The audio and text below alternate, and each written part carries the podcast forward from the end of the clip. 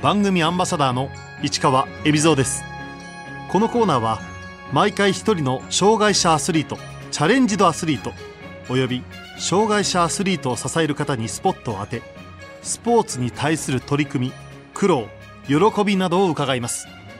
パラトライアスロン宇田秀樹です。宇田秀樹選手。1987年滋賀県生まれの32歳2013年勤務中の事故で右腕を失いました。半年後リハビリの一環としてパラトライアスロンを始め2戦目のアジアパラトライアスロン選手権で見事優勝。国際大会でも上位入賞を果たし2017年7月には世界ランキング1位となりました。2020年東京パラリンピックではメダルを狙います。大学までサッカーをしていた宇田選手。高校時代は滋賀県選抜にも選ばれていました。いやもうちっちゃい時から絶対に J リーガーになってやると思ってサッカーしてましたね。まあずっと滋賀県代表としてサッカーやらせてもらって上には上がいましたね。滋賀県の代表の中でも。建設会社に就職後学生時代に知り合った夫人と2013年に入籍した宇田選手。しかし結婚から5日後勤務中に突然事故が襲いかかりました。大きな機械に右腕を巻き込まれまして初めてねあのヘリコプターに乗りました。ドクターヘリに。で病院着いて手術してっていう感じなんですけど。手術終わってすごい強い麻酔をしてあるから23日は目を覚ましませんって先生が言ってたらしいんですけど手術直後に嫁がですね僕の名前を呼んだ瞬間パッと目を開いたらしいです。多分ねすごい謝りたかったんだと思いますね。結婚してすぐだし。お腹にも赤ちゃんがいたのではい生きててよかったです。幸い一命は取り留めた宇田選手。しかし意識が戻った時右腕を失っていました。まあいざ目覚めて右腕触ってもないしねえこれは困ったなと思って。当時26歳だったんですけどまあこれから先40年か50年か片腕の生活が始まるわけで長いなあなんて思いましたね最初は。その事故から数ヶ月後に左腕一本でトライアスロンに挑戦してみようと思った理由は？体を動かすのが好きだったのでまあとりあえず泳ぎに行こうっていうことでプールに行ってでそこからまあトライアスロンにつながっていった感じですね。思ってたより人間の体ってうまくできててキックの打ち方とかあの書く方向とか自然とあまり意識してなくてもまっすぐ進みましたね。もう一つパラトライアスロンを始めた大きな理由があります。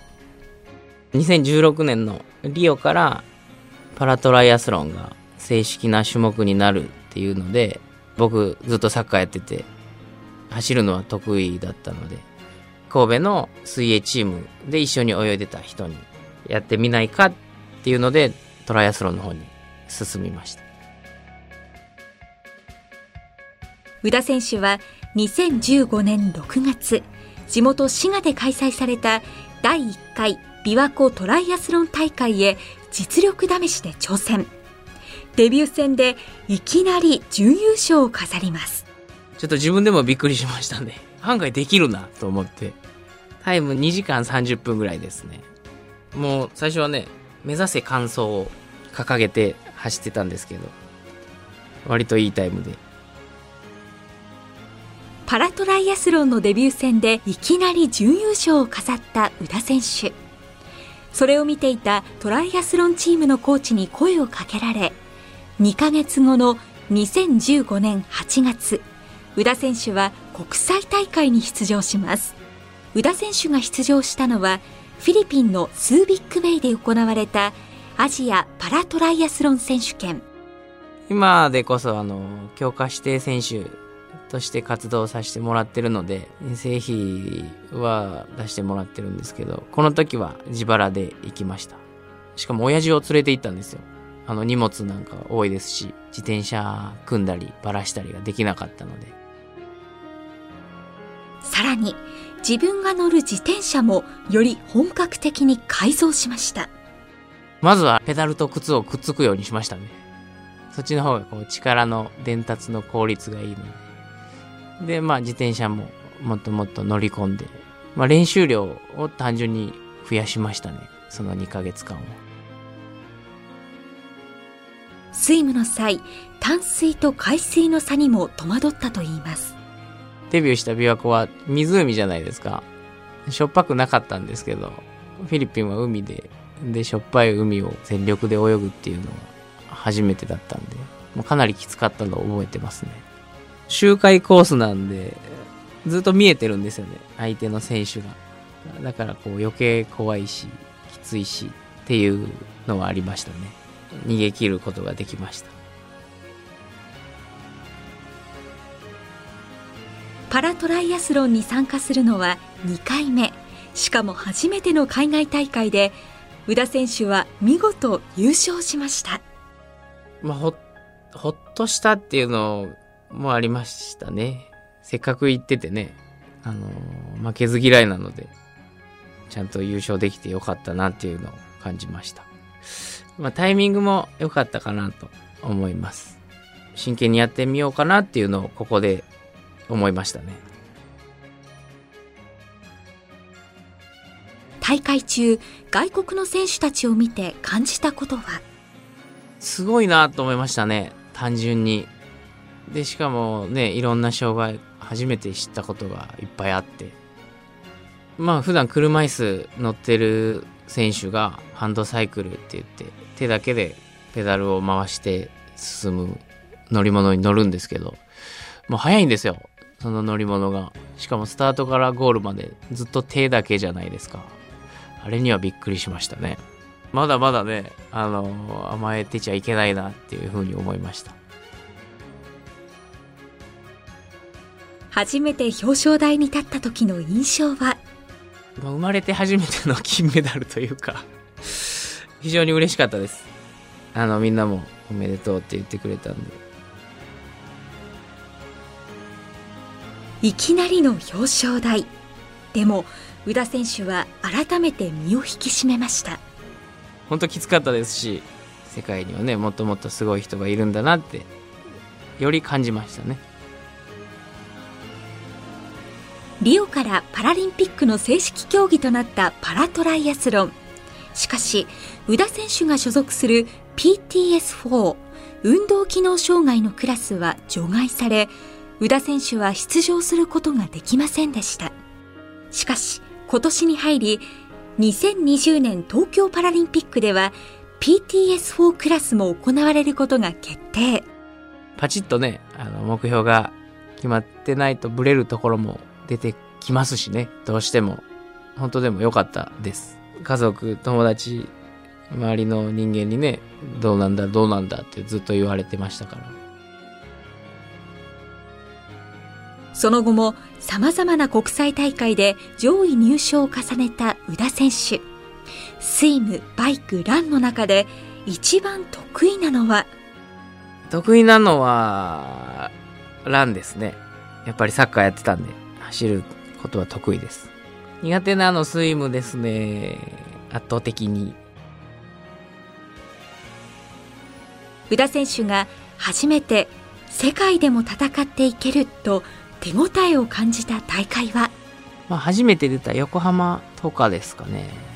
これもあのすごい大きな世界的なレースですごい大きな選手もいっぱいいて半ばビビりながらのレースでしたけどなんとか結果も出たのでよかったなと。手応えはありましたね。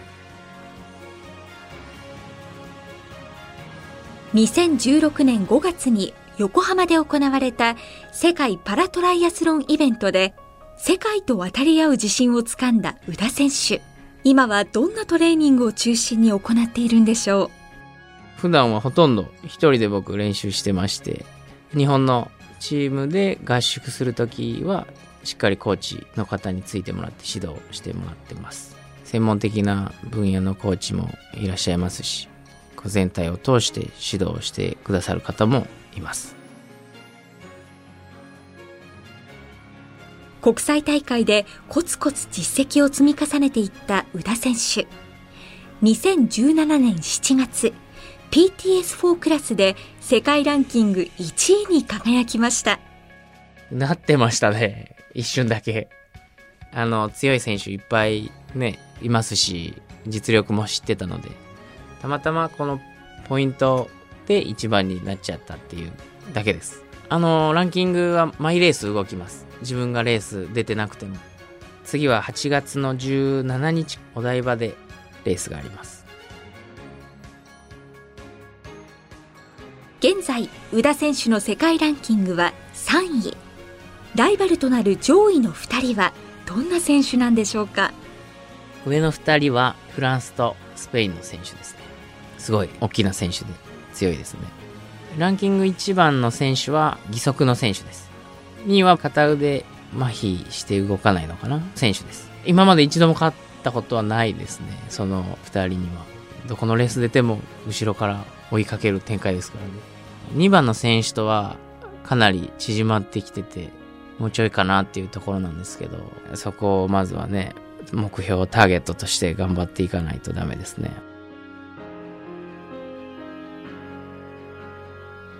現在は NTT 東日本 NTT 西日本所属のパラアスリートとなった宇田選手。僕だけちゃんと決まった所属がなかったので今シーズンから NTT 東日本 NTT 西日本という所属にしていただきました。サポートはもうシンプルに競技活動費ですね。所属選手として走ると。同時にもともと勤めていた建設会社にも在籍しています。席はありますね。ほとんどあの行けてないですけど。あのありがたいことにほとんど競技に専念させてもらってます。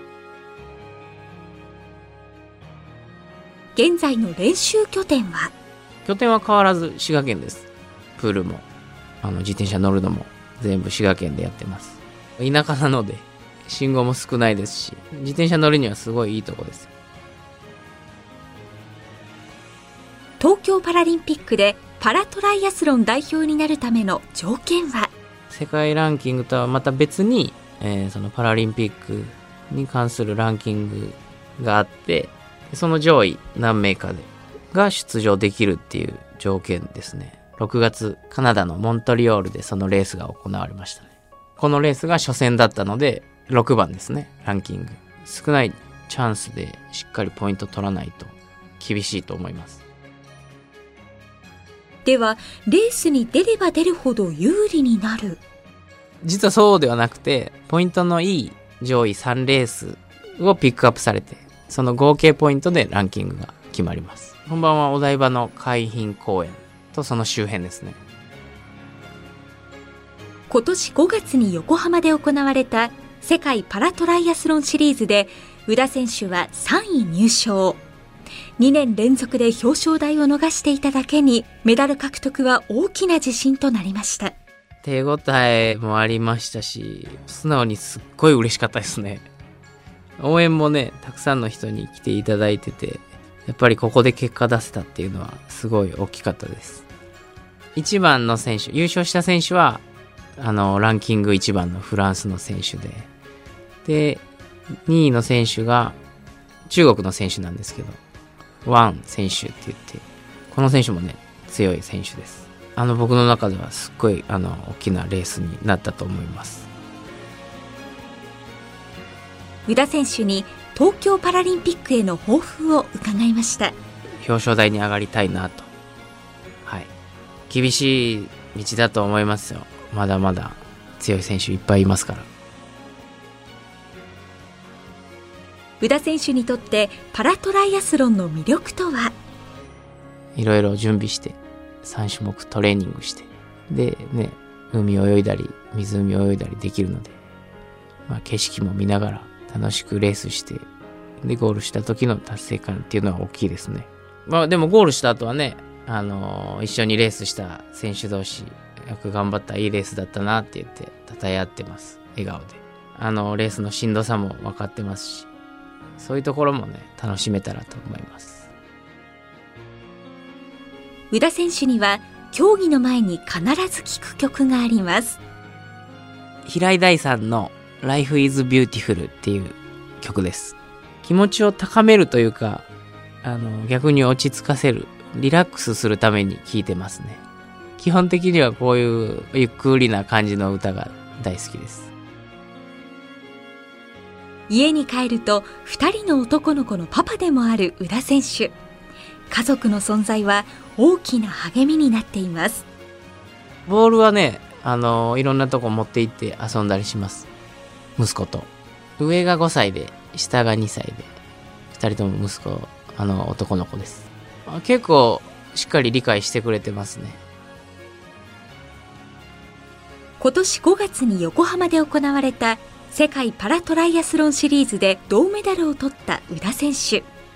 子供たちに見せた時の反応は？どうやんって言ってましたね。色を見て。わかるみたいです。その色の違いも。5歳の方が言ってました。おめでとうって言ってくれましたけど。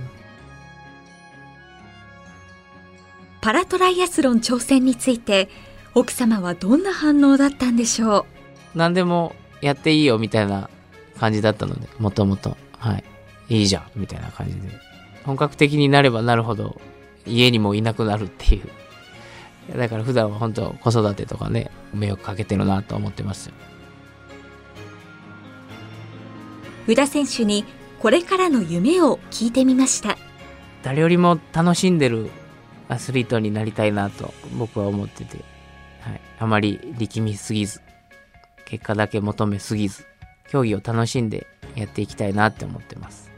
順位とか結果だけじゃないですからね。楽しいのが一番だと思います。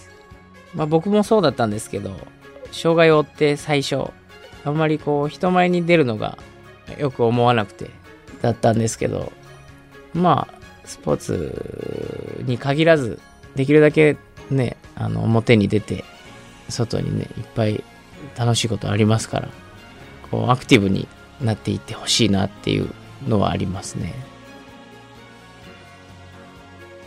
トライアスロンの楽しみ方とは？楽しむ。国内のレースもたくさんあってトライアスロンって。でたまに出させてもらうんですけどその時はちょっといつもよりペースを落として周りの景色を楽しみながらレースしたりすることもあります。手を振りながらとか。トライアスロンって言ってもいろんな距離のレースがあってほんとちっちゃな子供からねお年寄りまでできるスポーツだと思いますし、まあ、自転車がないアクアスロンとかいうのもありますし、まあ、自分で出れる完走できそうなレースをチョイスして楽しめるっていうのもいいんじゃないかなと思います。ハワイで毎年アイアンマンの世界選手権やってるんですけどそのレース全部で220キロぐらいあるんですよ。距離にすると。まあ、それに将来ちょっと出てみたいなっていうのはあります。